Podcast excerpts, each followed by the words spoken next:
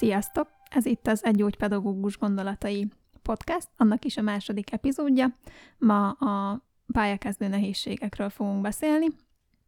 Én még mindig Bognár Judit vagyok, Instagramról az Egy gyógypedagógus napjai profilról ismerhettek, és a mai beszélgető társam Lavati Fanni lesz, akit most meg is kérek, hogy pár szóban mutatkozzon be. Sziasztok! Lavati Fanni vagyok, és Judit munkatársaként dolgozom. Én 11-esekkel jelenleg, úgyhogy a 18-20 éves korosztályjal van a legtöbb tapasztalatom. Én is 2018-ban végeztem, értelmek akadályozottak és autizmus spektrum szakirányokon, és várom a közös beszélgetésünket. Fannival tehát már az egyetemről ismerjük egymást, és most pedig munkatársak is vagyunk. Egyébként ezt az első epizódban nem mondtam meg, ezt valahogy így mindig csak körülírtam, de ez a Dió általános iskola, ahol mi dolgozunk, illetve Fanni a készségfejlesztő szakiskola részlegen.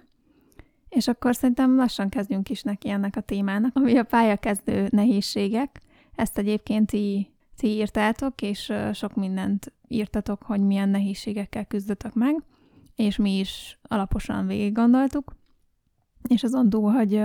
összeszedtük ezeket, megpróbálunk saját életünkből, meg a saját tapasztalatainkból tanácsokat adni, hogy hogy lehet ezekkel megbirkózni. Úgyhogy erről fogunk egy kicsit beszélgetni. És akkor első kérdésem az, hogy Fanni, neked, amikor így elkezdtünk erről gondolkodni, akkor mi az, ami először eszedbe jutott, hogy ilyen nagy nehézség, ami, amivel meg kellett küzdened? Az egyik ilyen nehézség, ami eszembe jutott, az a szülőkkel való kommunikáció volt, különösen pályakezdőként, amit én személy szerint éltem meg. Ugye, mint mondtam, nagyokkal dolgozom, tehát kilencedikesekkel kezdtem, és nagyon sokszor szembesültem azzal, hogy a szülők infantilizálják, gyerekszerepben tartják a, a tanulókat,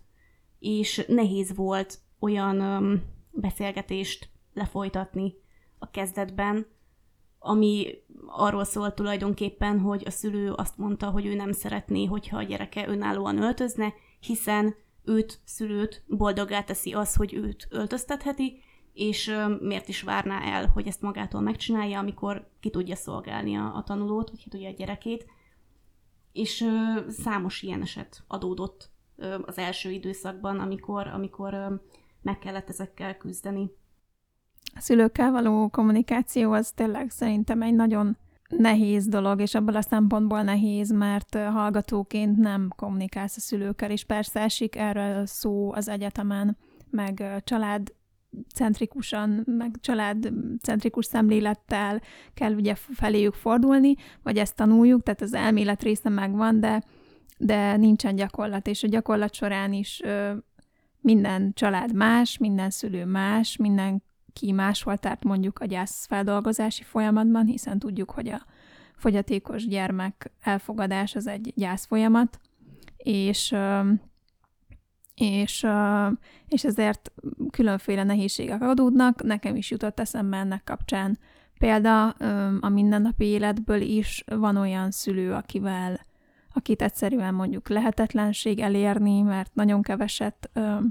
találkozunk vele, mert mondjuk késő jön a gyerekért, vagy hogyha jön is,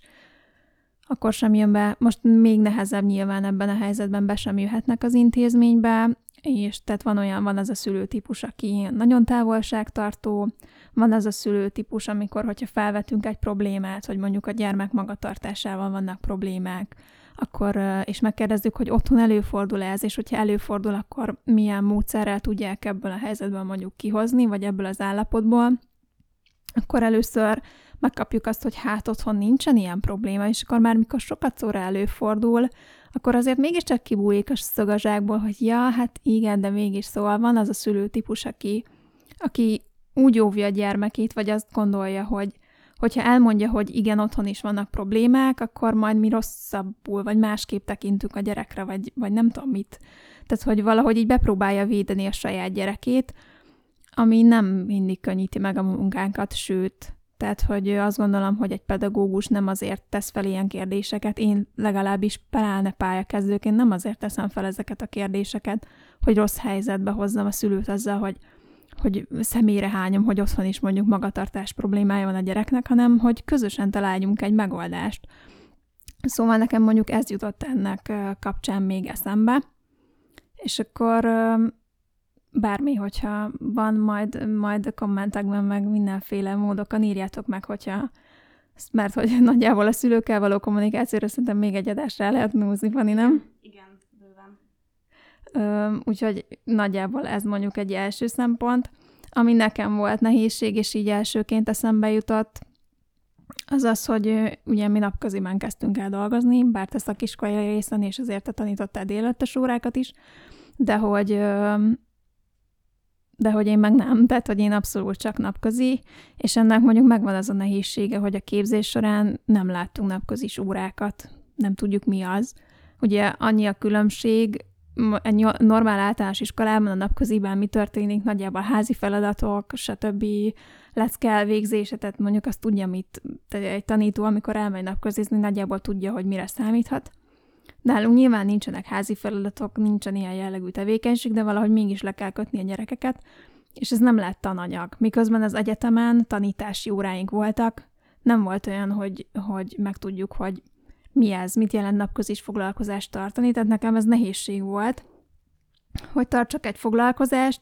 ami legyen fejlesztő is, de közben ne tananyag legyen, hanem egy játékos dolog. Tehát nekem ez volt pályakezdőként nehézség, hogy a képzés és a és a valós gyakorlati tevékenység, tehát gyakorlatilag a munka, az így nem csengett egybe. Nem tudom, hogy neked mondjuk ennek kapcsán én mondjuk ö, szakiskolában is nehézséggel küzdöttem volna, vagy hogyha ott kell elkezdnem tanítani, mert nekem nem volt szakiskolai gyakorlatom. Neked volt? Nem volt igazából. Ö, nagy szerencsém volt, hogy ö, voltak délelőttös óráim, nekem nagy szerelmem a, a délelőtti tanítás, illetve az ilyen hagyományosnak mondható tanórák ö, vezetése illetve a szakiskolával kapcsolatban a mi tanulóink elég súlyosan érintettek. Tehát ö, olyan hagyományos értelemben vett tananyag, tehát nem, nem egy tanulásban akadályozott ö, szintet kell igazából elképzelni, hanem, hanem azért ö, súlyosan érintettek, és hiába 18 évesek. Sokszor nehéz volt megtalálni a szintet. Én nekem nagyon fontos az, hogy ö, figyelembe vegyem azt, hogy hány évesek, és ehhez is igazítsam a, feladatokat. Viszont a képességszintet is ugye figyelembe kell vennem, és ennek a kettőnek a határán kell tulajdonképpen egyensúlyoznom. Ami valóban nagy nehézség a napközis foglalkozások kapcsán, hogy nagyon sokszor én úgy érzem, hogy elfáradnak már a tanulók, és sokkal nehezebb olyan foglalkozást vezetni, amit mondjuk elterveztünk, mert egyszerűen kifáradnak a délelőtt során, és, és már, már nem lehet annyit vagy olyat, amit, amit szeretnénk. És akkor szerintem rátérhetünk a, az árt, általatok írt problémákra. Nagyon sokat írtatok, és köszön, köszönjük szépen, mert hogy tényleg így nagyon jó volt.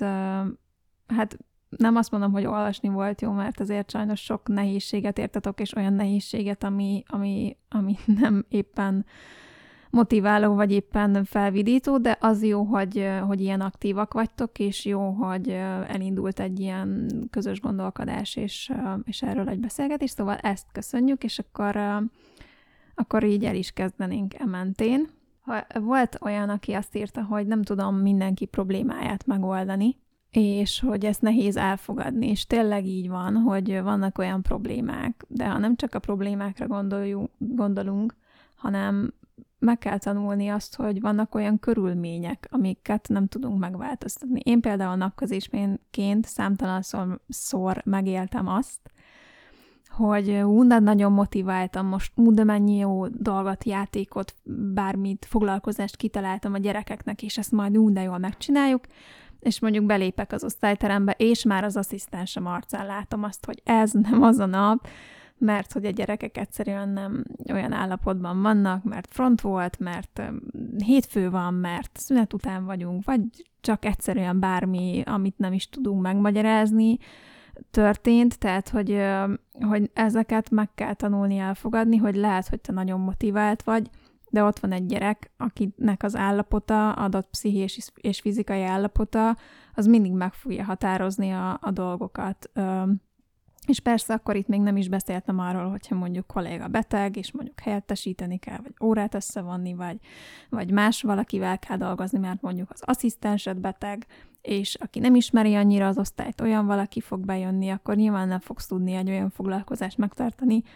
mert, mert nem az a szituáció. Tehát, hogy azt gondolom, hogy az első ilyen legfontosabb dolog, hogy engedd el, hogyha adhatunk egy tanácsot, engedd el, hogy vannak olyan körülmények, amiket nem fogsz tudni befolyásolni, és akkor el kell fogadnod ezt az egészet, tök, lehet, hogy tényleg tök jó dolgokat találtál ki,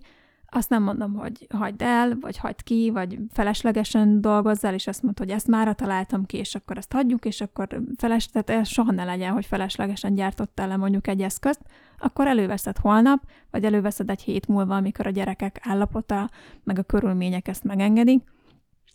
Engedd el, hogy nem abban a pillanatban fogod tudni azt, azt ö, használni. Fanni? Valóban én is azt gondolom, hogy a gyerekek állapotától, illetve hangulatától és a körülményektől függ az, hogy mikor mit tudunk megvalósítani, illetve másik napokra is át lehet rakni az aktuális feladatokat, megvárnak az eszközök, megvárnak a kitalált feladatok is. Nagyon sokszor egyébként nem csak problémák módosíthatják a, a foglalkozásnak a menetét, van olyan is, hogy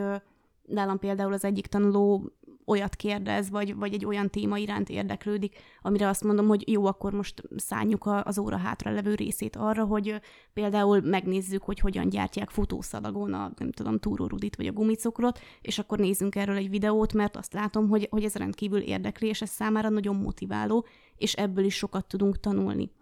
És, és priorizálni kell mindenképpen a, a saját elképzeléseim, illetve a tanulók szükségletei és elképzelései mentén, vagy között. Igen, ebben egyetértünk, azt gondolom. Aztán volt ilyen visszajelzés is érkezett, hogy nehéz az elméletet a gyakorlatba ültetni, főleg a visszajelzés hiánya nélkül. Ha valaki úgy kezdi a pályát, hogy nincsen visszajelzés, ezt őszintén nagyon sajnálom, hiszen mondjuk egy minősítési rendszer talán emiatt épült fel, az életpálya modell, eleve egy pályakezdő egy mentor mellett kezd, normál esetben, tehát van egy mentora, aki őt, segít, aki őt segítheti, és, és hogyha nincsen visszajelzés, az, az nagyon rossz, mert mi szerintem szerencsések vagyunk, mert mi Nekünk volt mentorunk, hozzánk a közvetlen vezetőnk, vagy közvetlen felettesünk is többször bejött, kellett tartanunk foglalkozást, bemutatórát, és, és mindig kaptunk erről visszajelzést, és hát nyilván maga az egész minősítés is egy nagy visszajelzés volt az egész munkánkkal kapcsolatban, főleg a nyilván kevéssé a, a portfólió része, inkább a, már a maga minősítő eljárás, tehát a bemutató órák. Um, de hogyha meg mégis egy olyan helyzetbe vagy, hogy nincs, nincs mentorod, vagy ezt nem tudom, hogy lehet, mert hogy elvileg törvényileg kellene, hogy legyen, de hogyha mégis um, nem nincs olyan, aki visszajelzést adhatna, akkor pedig te menj utána, és, és menj a kollégákhoz, nézzél bemutató órákat, hogyha hogyha nem tudod, hogy az elméletet hogyan kell gyakorlatba ültetni, vagy tényleg mondjuk egy olyan területen vagy, amit nem láttál a, az egyetemen, ahogy én is említettem ezt a napköziséget, akkor menni kell kollégákhoz, segítséget kell kérni, bemutató órákra kell menni, hospitálni kell, és, és ellesni tőlük sok minden dolgot vanni. Illetve én azt gondolom, hogy nem ciki oda menni egy kollégához és megkérni, hogy figyelj, ha esetleg van időd vagy lehetőséged, gyere be, nézd meg, mit csinálok, adjál tanácsot, hogyha ha nem is a hivatalos mentor, de valaki, akivel, hogyha úgy viszonylag jóba vagy, őt meg lehet kérni, hogy, hogy segítsen és nézze meg. Igen, szóval, hogyha, hogyha nincsen erre úgy kereted vagy lehetőséged, akkor ez sajnos bár plusz óra lesz, de meg fogja fizet, hogy mondják ezt szóval? Kifizetődik. Kifizetődik, tehát meg fogja érni számodra, mert, mert csak így csak így lehet tanulni a mi szakmánkat, látni kell, hogy egy csoporttal, egy gyermekkel, egy adott szituációban hogy kell foglalkozni. Úgyhogy ezt tudom, ezt tudom javasolni, hogy hospitálás, hospitálás, hospitálás, illetve egy idő után a visszajelzés hiánya sem szabad, hogy annyira nagy nehézséget jelentsen, hiszen amikor, hogyha nincsen lehetőség, hogy min, nyilván minden órádra nem fog tudni bemenni valaki más, viszont meg kell tanulni magadat kívülről látni. És minden egyes foglalkozás után nyilván a foglalkozás előtt van egy terved, hogy mit szeretnél azzal elérni, és a foglalkozás végén nem csak a gyermekek teljesítményét kell értékelned, hanem a saját magadét is, hogy te, amit terveztél, azt jól tervezted, de elérte ez a foglalkozás a célját, és egy idő után a saját önreflexiódban is tanulsz annyit,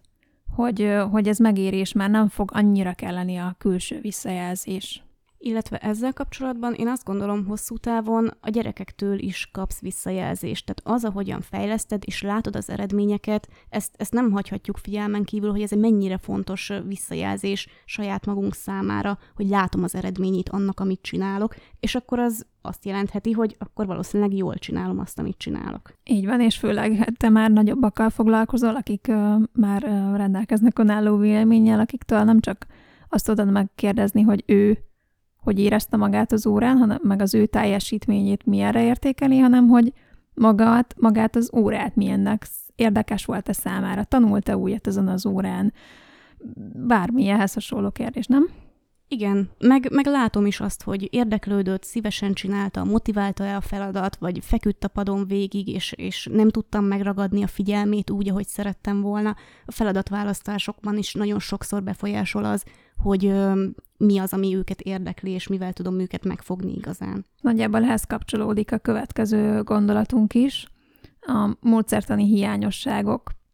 Ö, azaz, vagyis, hogy amikor azt érezzük, hogy mi nem vagyunk kompetensek, és egyáltalán mit keresünk ezen a pályán, ugye ezt nevezzük impostor szindrómának, mikor megkérdőjelezed a saját kompetenciáidat egy, azon a területen, amihez egyébként értesz. És ehhez például írtatok konkrét példát is, hogy mondjuk az egyik őtök, aki elég hosszasan írt, és egyébként az ő ötlete volt az egész pályakezdős téma, Szóval ő kiemelt egy olyan konkrét példát, ő integrációban dolgozik, és, és eléggé magára van hagyva. Tehát az jelenti, hogy az integrációban dolgozik, hogy egy normál általános iskolában egy szemgyógypedagógusként próbálja az eseni tanulókat felzárkóztatni, és hogy van egy első osztályos gyermek, aki fél éves, és még egyáltalán semmelyik betűt nem ismeri fel, és neki ott van heti egy alkalom arra, hogy felzárkóztassa ezt a gyereket, akkor ő, ő mit csináljon? Tehát ez módszertanilag hogy, hogy zárkóztassa fel, mert hogy erre őt nem készítette fel az egyetem. És uh, itt is én azt tudom mondani, hogy kollégákkal együttműködni, a szülőkkel együttműködni, hiszen valóban a heti egy alkalom mondjuk egy ilyen esetben nem lesz elegendő, akkor egy, együttműködök az osztályfőnökkel,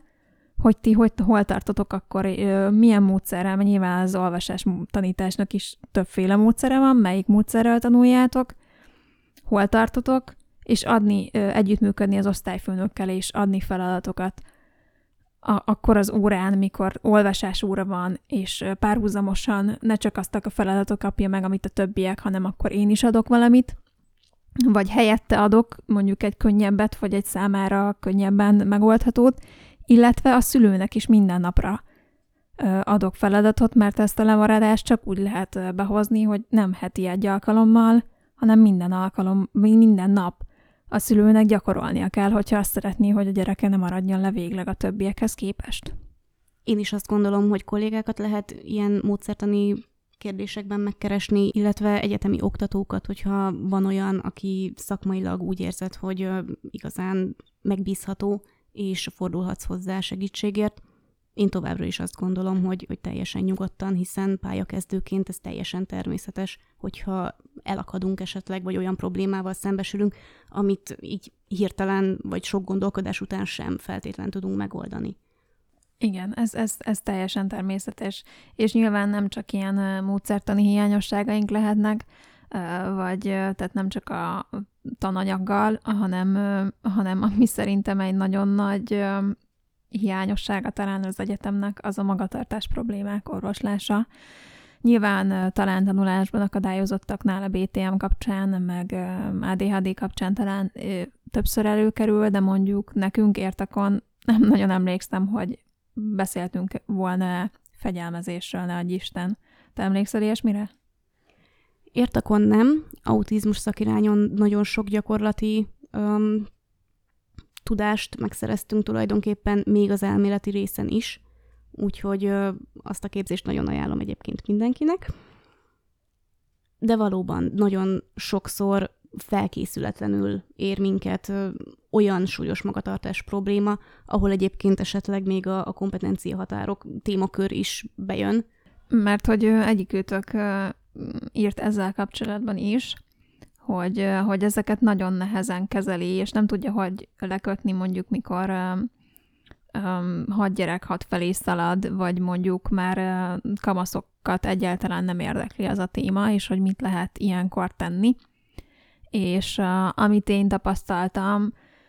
nekem is meggyűlt ezzel a, a, eléggé a gondom, meg bajom ezzel a magatartás probléma, problémakörrel, ugyanis hát nekem is a csoportomban az egyik gyermek, hát vagy több is. Néha naptalán mindenkivel előfordul, kivel kevésbé, kivel jobban, de hogy mindig azt vettem észre, hogy valamilyen érzelem, kifejezési nehézség ö, csordul ki, vagy csordul túl. Tehát, hogy valamilyen érzelmi valamilyen erős érzelem az, amit ő nem tud feldolgozni. Lehet mondjuk ez az, hogy mondjuk ő kollégista, és ő ezt nem tudja feldolgozni. Látja mondjuk, hogy az osztályban mindenki hazamegy, ő nem megy haza, és, és mondjuk hiányzik a család, vagy, vagy bármi más igazából lehet. úgyhogy azt gondolom, hogy mondjuk a magatartás problémáknak ö, megoldásának az egyik alapja az, hogy elkezdünk foglalkozni az érzelmeinkkel. Hogy megtanítjuk a gyermeket beszélni arról, hogy ő most mit érez. Te most dühös vagy, te most szomorú vagy, te most, te most tulajdonképpen mit érzel, tehát nem azt, hogy kívülről elfogjuk, hogy hiszti, és akkor mehetsz és állhatsz a sarokba, hanem megpróbáljuk megkérdezni, és nyilván nálunk szerintem ez hatványozottan nehéz, hiszen egy értelmileg akadályozott gyermek még nehezebben tudja megfogalmazni, hogy ő most tulajdonképpen mit érez. Szóval hatványozottan nehéz, azt gondolom, egy értelmileg akadályozott gyermeknél, hogy ezt szavakba öntse, de most már rengeteg jó könyv, még ne, nekem is beszerzésre vár, de láttam kisgyermekeknek való érzelmezem kifejezés, meg érzelmekkel foglalkozó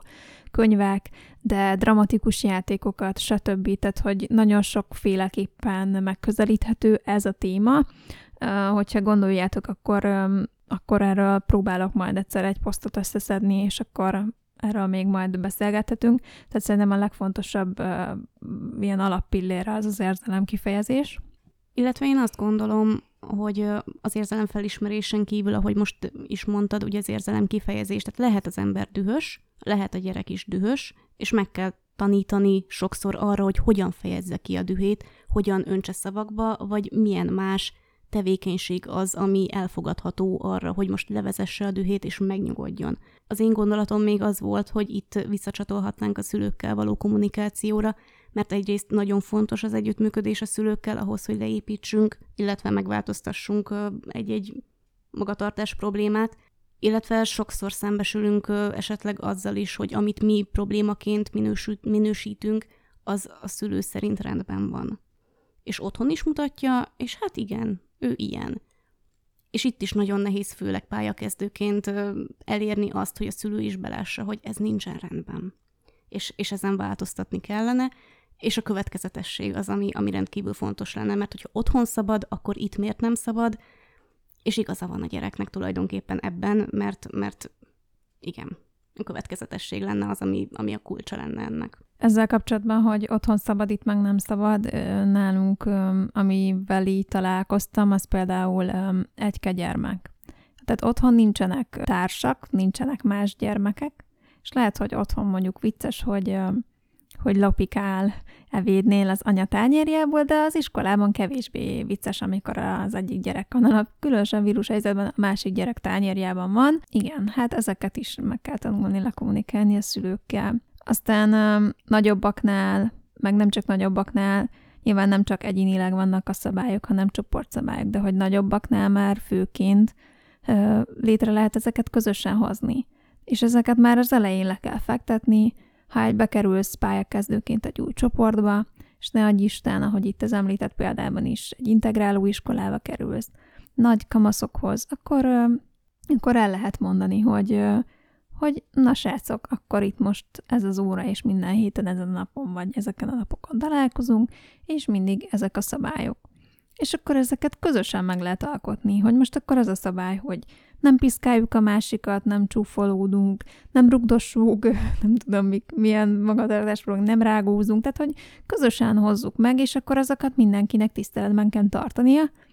és akár az elején motiválásképpen lehet jutalom is, tehát hogyha senki nem követel semmit, meg mindenki betartja a csoportszabályokat, akkor meg lehet a végén jutalmazni. Nyilván azt is meg lehet közösen beszélni, hogy mi legyen ez a jutalom. Nagyobbak esetében például egy kedvelt szám, zeneszám meghallgatása, vagy egy kedvelt tevékenység az utolsó öt percben, szerintem ez teljesen belefér, de nyilván közösen meg kell hozni azt, hogy mi az a büntetés, hogyha valamit elkövettünk a másik ellen, akkor, vagy, vagy egyáltalán a csoport szavát megszegjük, akkor mi legyen ez a büntetés. Nyilván ezt közösen úgy hozzuk meg, hogy nem az a büntetés, hogy Józsi bemondja, hogy jó, akkor dugjuk bele a Feri fejét a WC-ben, mert az milyen vicces, szóval, hogy természetesen normál keretek között, de szerintem a gyerekek, főleg már nagyobbak, szeretik, hogyha befolyásolhatják a saját életüket, ha van beleszólásuk, és ez motiváló tud lenni számukra. Itt ezzel kapcsolatban egy ilyen kis módszertani morzsát megemlítenék. Nagyon fontos az, hogy objektívek legyenek a szabályok. Tehát akkor is, hogyha közösen hozzuk őket, de az, hogy jól viselkedek, az egy nagyon, nagyon tág, egy nagyon, nem egy konkrét szabály. És én szerintem jól viselkedtem, a tanár szerint meg nem, akkor most kinek van igaza? Tehát az, hogy végigülök az órán, csak akkor beszélek, ha felszólítanak, nem veszem elő a telefonomat, ezek ilyen, ilyen nagyon könnyen érthető és nagyon könnyen ellenőrizhető szabályok, amik, amik azt gondolom, hogy nagyon fontosak, és így elkerülhetjük a konfliktusokat. Aztán, ami még szerintem így pályakezdően ö, nehézség, és mindenki úgy áll neki, hogy, hogy jaj, de én kedves, meg türelmes vagyok, meg, meg mindig mosolygok, de hogy ö, ez természetesen normál esetben így van, de merjünk merjünk csúnyán nézni a gyerekre, hogyha valami ilyesmit követel, ami nekünk nem tetszik, és nem, jaj, Pistike, hát ezt nem így kell csinálni. Nyilván kompetens pályakezdő kollégák hallgatnak minket, biztos nem, nem is fordult elő ilyen, de hogy azt tapasztalom, hogy nehéz megtanulni azt számunkra, hogy merjünk szigorúak lenni, és nem csak akkor, ha már x éve pályán vagyunk, az elején. És ez nem azt jelenti nyilván, nem, hogy ne adj Isten testi fenyítés, semmi ilyesmi, ezt meg sem említem, de hogy, hogy, hogy azok azt a szabályokat, amik, amik vannak, és amivel a gyermek tisztában van, azt igenis meg kell, vagy azokat a határokat meg kell húzni, és ahhoz tartani kell magunkat. Szóval nekem mondjuk a minősítésemen is kiemelték azt, hogy azt látják, hogy pályakezdőknek nehéz megtalálni azt a határozottságot, hogy mi az, amit még engedek a gyermeknek, és mi az, amit már nem, mert hogy, tud, hogy tudom azt, hogy ez még belefér, és nem kell minden, és ebben is van igazság, hogy mondjuk én délután már, ahogy halad előre az idő, mondjuk négy óra felé már kevésbé fegyelmezek, úgymond, mert, mert megengedem a gyereknek azt, hogy elfáradjon, hogy már ne kicsit lazábbak vagyunk, legyünk, és nem biztos, hogy minden egyes nyelvkidúgást mondjuk lereagálok, hanem elengedem, mert, mert az sem jó, hogyha mi állandó harc az életünk, és mondjuk tényleg egy kollégista gyereknél kell az, hogy kicsit csibész legyen, kell az, hogy elfáradhasson, és ezt mondjuk így is kifejezhesse. Tehát, hogy tudni kell azt, hogy mi az, ami még belefér, de mondjuk egy foglalkozáson mi az, ami már biztos, hogy nem, mert az már el fogja vinni egy olyan irányba az órát, hogy ezt már nem fogom tudni visszaterelni a medrébe. Tehát, hogy ezt a határozottságot, vagy ezt a fajta szigorúságot, ezt, ezt meg kell tanulni, és, és talán ez egy, ez egy ilyen jó tanács, hogy mer szigorúnak lenni a szó legjobb értelmében természetesen. És beszéltünk itt büntetésről, és ez talán ilyen csúnya szó, de hogy ezt ne negatívként éljétek meg, hanem hogy, hogy a viselkedésnek van egy olyan következménye, ami, ami nem biztos, hogy jó hogyha én ezt elkövetem, akkor annak lesz egy olyan következménye, ami valamiféle megvonással jár az én életemben. Tehát, hogy a büntetést, ezt mondjuk így értsétek, nem tudom, tudsz erre jobb szót? Főleg igen, inkább idézőjelben nevezhetnénk szankciónak, vagy valóban, nem tudom, jutalom elvonásnak például, tehát a, a te példád alapján, ha nem vetted elő a telefonodat, akkor az utolsó öt percben hallgathatunk zenét. Elővetted a telefonodat, nem hallgatunk zenét ez van, ez a szabály, ezek a következmények, hogyha megszeged. Én inkább ilyen értelemben venném a büntetést idézőjelben. Igen, és aztán persze előfordulhat az is, hogy minden, mindent, mi azt gondoljuk, hogy mindent jól csinálunk, és már minden pedagógiai eszközünket felhasználtuk, és még mindig nem jutottunk dülőre egy gyermekkel. És hogy szerintem fontos az, hogy, hogy azt is észrevegyük, amikor már mi valóban kevesek vagyunk egy adott szituációban. Mert ez előfordul, hogy egyszerűen nem. Mi nem mi vagyunk azok az emberek, akik ezt a problémát meg tudják oldani, vagy egyedül nem tudjuk ezt a problémát megoldani. Azt hiszem, hogy a mi életünkben is nyilván itt a személyiségi jogok miatt nem fogunk konkrétan nevet mondani, meg konkrétan nagyon körülír, körül, körülírni sem szeretném ezt a helyzetet, de hogy a mi iskolánkban is van több olyan gyermek is, aki, aki nem egy emberes, és hogy sok mindenkinek beletörik a bicskája, és sok mindenki kvázi minden egyes szituációt, amit azzal a gyermekkel tölt, vagy azokkal a gyermekekkel, azt egy kisebb fajta kudarcnak éli meg. Az én életemben is volt, ebben a tanévben volt konkrétan, amikor azt éreztem a sokadik olyan szituáció után, amit nem tudtam orvosolni, és abszolút magatartási probléma volt, hogy azt úgy jöttem haza, hogy, hogy mit keresek én itt, és én ezt, ezt nem tudom megcsinálni, és egyszer egy olyan kudarc, hogy nyilván nem gondolkodtam el azon, hogy elhagyom a pályát, de akár megy, még egy ilyen is megfordulhatott volna abban a helyzetben az a fejemben. És, és egyrészt szeretném ezt mondani, hogy, hogy vegyétek észre azt, hogyha tényleg kevesek vagytok egy szituációban, beszéljetek. Lehet szerintem a legfontosabb dolog a ventilálás, és ez lehet egy három mondatos csicset a kolléganővel a nap végén, hogy szia, milyen napod volt, és lehet, hogy csak három mondatban mondod el, de abban a három mondatban kiadsz magadból egy olyan, vagy leadsz egy olyan terhet, ami, ami nagyon jól fog esni, de lehet, hogy az sokkal több lesz három mondatnál, mert meglátja a kolléganőt, hogy úristen, és nyilván nagyon jó lenne, ha minden intézményben lenne pszichológus, aki beszélget velünk, de szerintem ez nem nagyon van, meg. Nincs, nincs erre kapacitás, de hogy a mi szakmánkban nagyon fontos lenne, mind a ventilálás, mint a szupervízió, és, és egyrészt ez, tehát hogy beszélj róla, ne tartsd magadba a problémát, tényleg kér segítséget, ahonnan tudsz, másrésztről pedig, hogyha egy akkora akkora nehézség ez az egész, akkor pedig az összes mondjuk azzal a gyermekkel foglalkozó pedagógus, asszisztens, legyen bárki, aki csak érintkezik a gyermekkel, szülő, üljön le, és egy tímen beszélje meg, és oldja meg ezt a problémát. Mert ott is általában, vagyis azt gondolom, hogy talán a legnagyobb hiba, hogy nincs következetesség, mert mondjuk foglalkozik délelőtt valaki egy azzal a gyermekkel, foglalkozik délután valaki azzal a gyermekkel, találkozik valaki véletlenül egyszerűen egy szakkörön, és nem tudják, hogy mik azok a szabályok, és nem tudják, hogy mi az, amivel azzal az adott gyermekre hatni lehet, és hogy erre szükség van tímre, és szükség van arra, hogy megbeszéljék az, ezek az emberek, ezek a szakemberek, hogy mi lenne a legjobb megoldás, mi az, ami annál a gyermeknél a legkifizetődőbb lenne erre a magatartási probléma megoldásra. Igen, és valószínűleg már csak azért is fontos a ventilálás, illetve az, hogy megbeszéljük a kollégákkal, mert valószínűleg nem vagy egyedül. Tehát sem a, a problémában, mert valószínűleg a többi kolléga is tapasztalta azt a viselkedés problémát, amit te láttál, illetve a megoldásban sem vagy egyedül, tehát nem mindig neked kell kizárólag megoldani mindent, és, és tudnia a helyes döntéseket és, és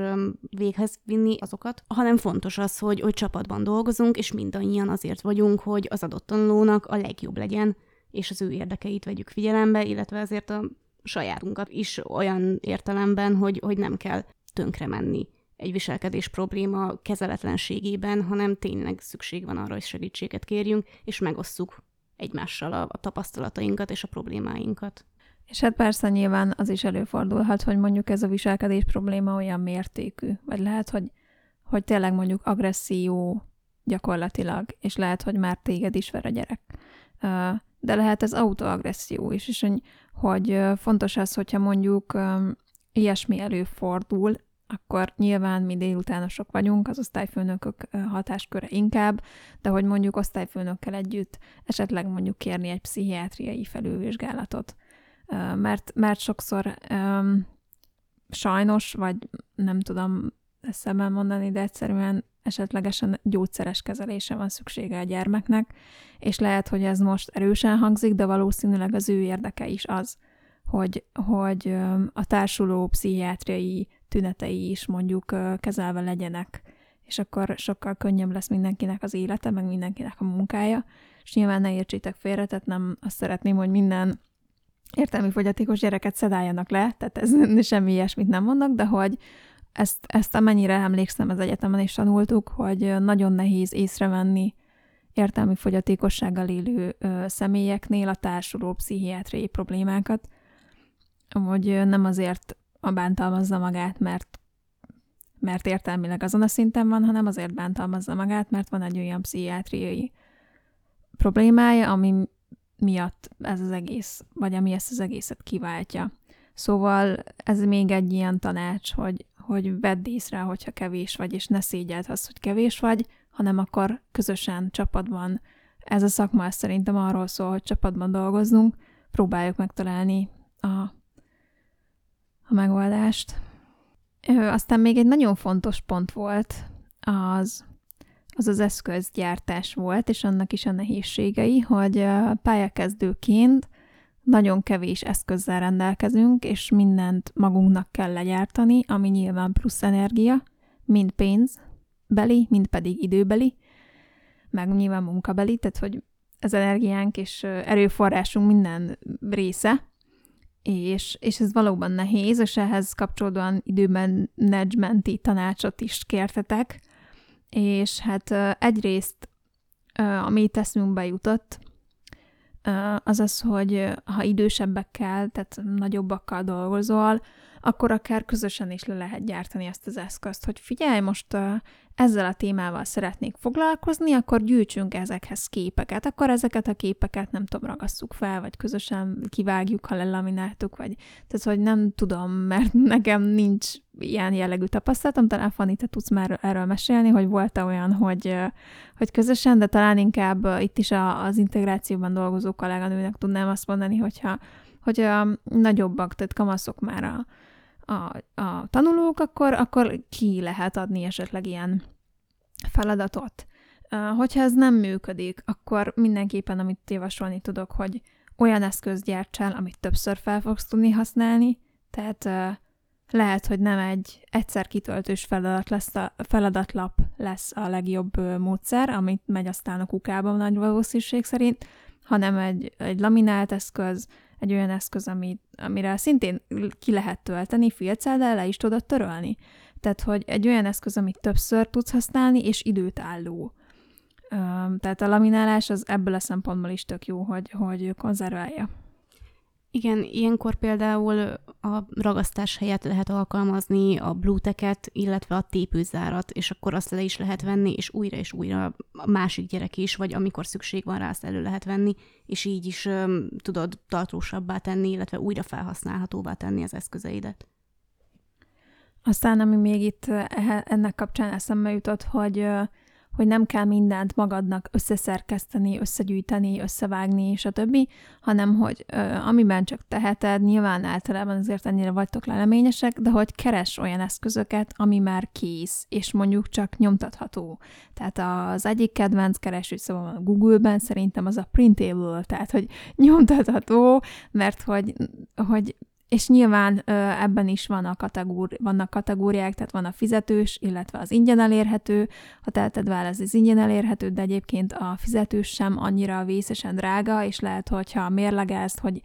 mennyi idő lenne azt összerakni, és, és mennyi az, amennyit ki kell fizetni, mert van egy csomó oldal, amit pár száz forintok, tehát hogy lehet, hogy jobban jársz azzal, hogyha hogyha egyszer kifizeted, és aztán ott lesz a gépeden, és bármikor ki tudod ö, nyomtatni. Tehát, hogy ez egy másik opció, hogy olyat keres, ami már kész, instant, tényleg csak mondjuk ki kell nyomtatnod és lelaminálnod. Ö, a másik nagyon jó opció, hogy kérj kölcsön kollégáktól, főleg egy iskolában. mm, valószínűleg valakinek meg lesz az az eszköz, amire neked szükséged van, és hogyha nincs, akkor lehet, hogy van egy hasonló, amit fel tudsz aként használni, mert azt mondja, hogy figyelj, ez nincs, de van egy ilyenem, és mi lenne, hogyha ez lenne, és már az ötleteléssel is egy csomó másik eszköz is fel fog kerülni, vagy eszedbe fog jutni. Vagy pedig, hogyha nincs, akkor még mindig megveheted. De hogy a kér kölcsön, ez szerintem ez is egy nagyon jó opció. Aztán, ami még ennek kapcsán eszembe jutott, és itt, és itt már inkább az időmenedzsment részére kanyarodnék el, hogy ezt tudom, hogy valószínűleg egy nagyon közhelyes és egy nesze semmi fog, nesze semmi fog meg jól mondat lesz, de hogy annyit vállalja, amennyit bírsz, és tényleg annyit vállalj. Tehát lehet kisebb lépésekben is haladni, lehet kevésbé csillivilli eszközzel uh, szemléltetni dolgokat, lehet azt mondani, hogy uh, hogy akkor nem fogom ezt mondjuk most adott esetben kinyomtatni, mert nincs erre energiám, akkor beviszem tableten vagy laptopon, ez biztosan mindenkinek van, és megszemléltetem úgy abban a helyzetben, és, és vagy egyszerűen lehet az, hogy előveszed újra azt a játékot, amivel fél évvel ezelőtt már játszottatok, mert nincs most arra energiát, hogy este 11-ig vagy évfélig üljél, és gyártsad az eszközöket. Igen, meg egyébként ugye megint visszaköszön az, hogy a gyerekek mennyire bírják. Tehát én azt gondolom, hogy nem kell 5x45 percig nagyon szorosan, feszesen, folyamatosan feladatról feladatra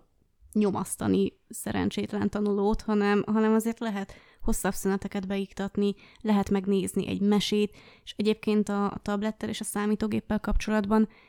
én azt tapasztaltam, hogy rendkívül motiváló számukra az, hogyha nálunk ugye van okostábla, mi azt tudjuk használni, de ha csak tableten egy online feladatot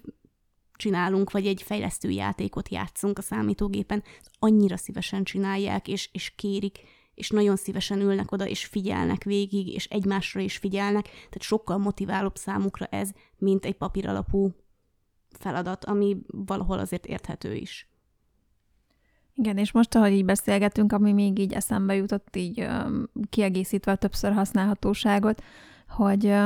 hogy mer kreatívan gondolni az eszközökre, a már meglévő eszközeidre. Most nyilván sajnos nem fog eszembe jutni konkrét példa, de hogy biztos, hogy vagy simán lehet, hogy van egy olyan eszközöd, amit kifejezetten csak egy célra használtál, mert mondjuk csak mm, számolásra jutott eszedbe használni a,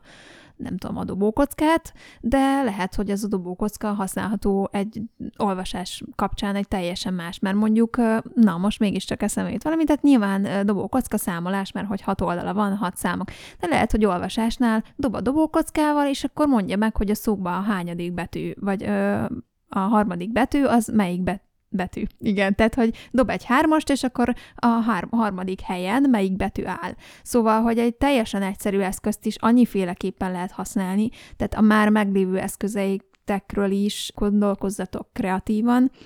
és merjétek sokféleképpen felhasználni, mert hogy szerintem ez még a szakmánk eszenciája. Igen, illetve lehet már mobilissá is gyártani az eszközöket, tehát hogyha készítek egy dobókockát én magam, meghajtogatom, akkor ugye megint csak a Bluetech megint csak a Bluetech, illetve a tépőzár jön elő, hogy az oldalakra nem csak számokat rakhatok, én például az élelmiszer típusoknak a fajtáit raktam, és egyébként ebből minősültem, és ö, dobtunk a dobókockával, és amilyen élelmiszer típus dobott, akkor abból kellett választania, illetve egy olyan típust kellett választania, a fönt lévő képekből, de ragaszthatunk a dobókockára színeket is, tehát nagyon fontos az, hogy, hogy sok felé lehessen használni az adott eszközt, és ne legyen be betonozva, én azt gondolom, csak egyféle felhasználhatóságra, vagy csak egyféle témára, vagy csak egyféle szintre. Igen, tehát például lehet betűtanításnál kinyomtatod egyszerre a betűket, vagy a számokat, a szám, számolásnál, és rengetegféle eszközzel ki lehet azt a betűt rakni. Gyurmából, ki lehet rakni babszemekből, ki lehet rakni, nem tudom, üveggyöngyből, bármiből, tehát hogy megvan az alapod, és utána az ahhoz lévő eszközöket variálod, és, és ezeket is a bab egy nem tudom, a gesztenye, vagy az üveggyöngy is egyszer megveszed, és utána annyiféleképpen használod, és ugyanazt el fogod tudni használni nem csak betűkirakáshoz, hanem fel fogod tudni használni számolásra is, mert tegyél annyit oda, amennyi. És, és kinyomtatod ezeket a sablonokat, és onnétől kezdve végtelen számú számú lehetőséged van, hogy hogy használod fel, szóval ami itt ez még így eszembe jutott, meg így becsillagozom, és tök jó, hogy eszembe jutott, meg vagyok dicsérve, és, és akkor ami még így időmenedzsment szempontjából még eszembe jutott, egy jó tanács, amit szerintem pályakezdőként kávé lehetetlenség tartani, ez már akkor lehet, amikor már évek óta pályán vagy, és bizonyos témákhoz, meg tananyagokhoz van már elegendő eszközöd, de hogy én mikor voltam egy gyakorlaton, akkor, egy, akkor a gyakorlatvezetőm ezt így kiemelte, hogy ő most már nem viszi haza a munkát. Ő egy délelőttös gyógypedagógus volt, egy értelmi fogy, szintén értelmi fogyatékosok általános iskolájában, és hogy azt mondta, hogy ha nagyon szükséges, nyilván délelőttös, nem tudom, egy, maximum kettőig van az iskolában, nagyon szükséges, akkor mondjuk bemarad ő négyig is, de hogy ő már úgy megy haza, hogy ő otthon már ezzel nem fog foglalkozni. Ez számunkra szerintem nehéz betartani, de ez a mondat mégis úgy szöget ütött a fejemben, hogy ha már egyszer eljutok oda, akkor lehet, hogy én is ezt majd így alkalmazom, vagy ez egy ilyen jó tanács lehet, hogy hagyjál időt arra, hogy pihenjél, és, és ha kell is otthon dolgoznod, szerintem ami egy jó taktika lehet, hogyha kijelölsz egy helyet magadnak, és csak ott dolgozol, tehát nem, nem viszed haza. Az, hogy nem viszed haza, ez nyilván egyfelől nem teljesen működik a mi szakmánkban, mert kattog az agyad, meg ventilálnod kell, meg fel kell dolgoznod a nap eseményeit, de hogy a, ebben a klasszikus értelemben, ha teheted, ne vidd haza, te, tényleg szerintem ez pályakezdőként nem használható annyira jól, de, de talán mégis a jövőre tekintve ez egy jó tanács lehet. Meg hát ugye az elején nem hagyhatjuk figyelmen kívül, hogy eszközt is mikor gyártunk, vagy hol gyártunk, otthon, a szabadidőnkben. Igen, nehéz egyensúlyozni, különösen úgy, hogyha családi életet is kéne élni, vagy esetleg azok a szeretteink, akikkel együtt élünk, ők kicsit nehezményezik azt, hogy túl sok a munka. És nehéz egyébként, mert, mert különösen akkor, amikor pályakezdő az ember rettentően lelkes, és nagyon szeretné, és nagyon szeretne teljesíteni, és megmutatni, hogy mi minden van még a fejében, de, de nincs annyi óra a napban, hogy, hogy ezt mind meg lehessen csinálni, akkor azért nehéz visszafogni magunkat tulajdonképpen, hogy, hogy nem kell annyit azonnal, hanem, hanem itt lesz a tanév, meg lehet valósítani hosszú távon is a, a projekteket. Igen, és aztán lassan a végéhez közeledve, egy, egy amit még így írtatok pályakezdőként, vagy hát inkább ezt talán hallgatóként írtátok, és majd lassan pályakezdőként, hogy most végeztek az egyetemen, vagy most végzel, te, aki ezt konkrétan írtál, és hogy a Covid helyzet miatt nincsen gyakorlat, és hogy félsz attól, hogy rossz szakember leszel, és hogy kérdeznéd, hogy, hogy, hogy mi a véleményem, vagy a véleményünk arról, hogy, hogy mennyiben fogja ez, vagy ez fog hátránt jelenteni a szakmádban. Nyilván kérdésben a válasz valószínűleg fog, de nyugtasson meg az, hogy nem te vagy az egyedüli, aki szívettől a Covid-tól, rengeteg mindenki, és már szerintem a tavaly végzők is, én legalábbis konkrétan tudok olyat, akinek ilyen nagyjából kamu terepgyakorlat volt, tehát online valami feladatot kellett csinálni, de hát nem az, nem ugyanaz, mint amikor ott vagy hetekig egy helyen, és, és napról napra látod, hogy, hogy mi történik, meg mi zajlik a munkában. Szóval nem mondom, hogy nem ér hátrány, mert valószínűleg ér, de nem vagy ezzel egyedül. És, és azt gondoltam, hogy a COVID helyzetről lenne szó a következő adásban, mert hogy nem csak titeket hallgatóként érint, hanem, hanem minnyájunkat, és hogy erről a nehézségről azt gondolom, hogy érdemes beszélni, úgyhogy majd Insta sztoriban megkérdezlek titeket, hogy titeket személy szerint miben érint, illetve mi is boncolgatni fogjuk Fannit, főleg így a minősítése kapcsán érintette nehezebben, úgyhogy én majd ezt a következő epizódban nagyjából elmeséli. Olyan jó sztoriaim vannak, nagyon sok nagyon jó sztorim van. Fanninak csak jó sztoriai vannak. úgyhogy Úgyhogy én lassan le is kerekíteném ezt a beszélgetést. Bármi visszajelzést majd nagyon, nagyon szívesen fogadunk, és hogyha még maradt kérdésetek a pályakezőség kapcsán, akkor, akkor kommenteljetek, és akkor arra még fogtok választ kapni, ha nem is így podcast formájában, de akkor majd próbálok így, írhattok egyébként privát üzenetet is, de ha szeretnétek, felteszem kérdésmatricában is, akkor külön is megválaszolom. De akkor én szeretném megköszönni Fanninak, aki remélhetőleg most már állandó beszélgető partnerem lesz, hogy itt volt, és Fanni, hogy érezted magad? Nagyon szörnyű volt-e? Én nagyon jól éreztem magam, köszönöm szépen. Ahhoz képest mennyire izgultam, egészen könnyen ment talán, úgyhogy remélem a hallgatóknak is tetszett. És, és írtátok a hangminőséget, um, folyamatban van, tehát mikrofon, a mikrofonunk szerintem csodálatos, nekem meg kellett tanulni, meg lehet, hogy Fanninak is, így az elején talán még nem lesz majd tökéletes a hang, ezt majd a vágás után fogjuk tudni megmondani, illetve hát nyilván így hardveresen is próbáljuk megoldani még ezt a helyzetet, de nyilván nincs süket szobánk, meg nem vagyunk így ennyire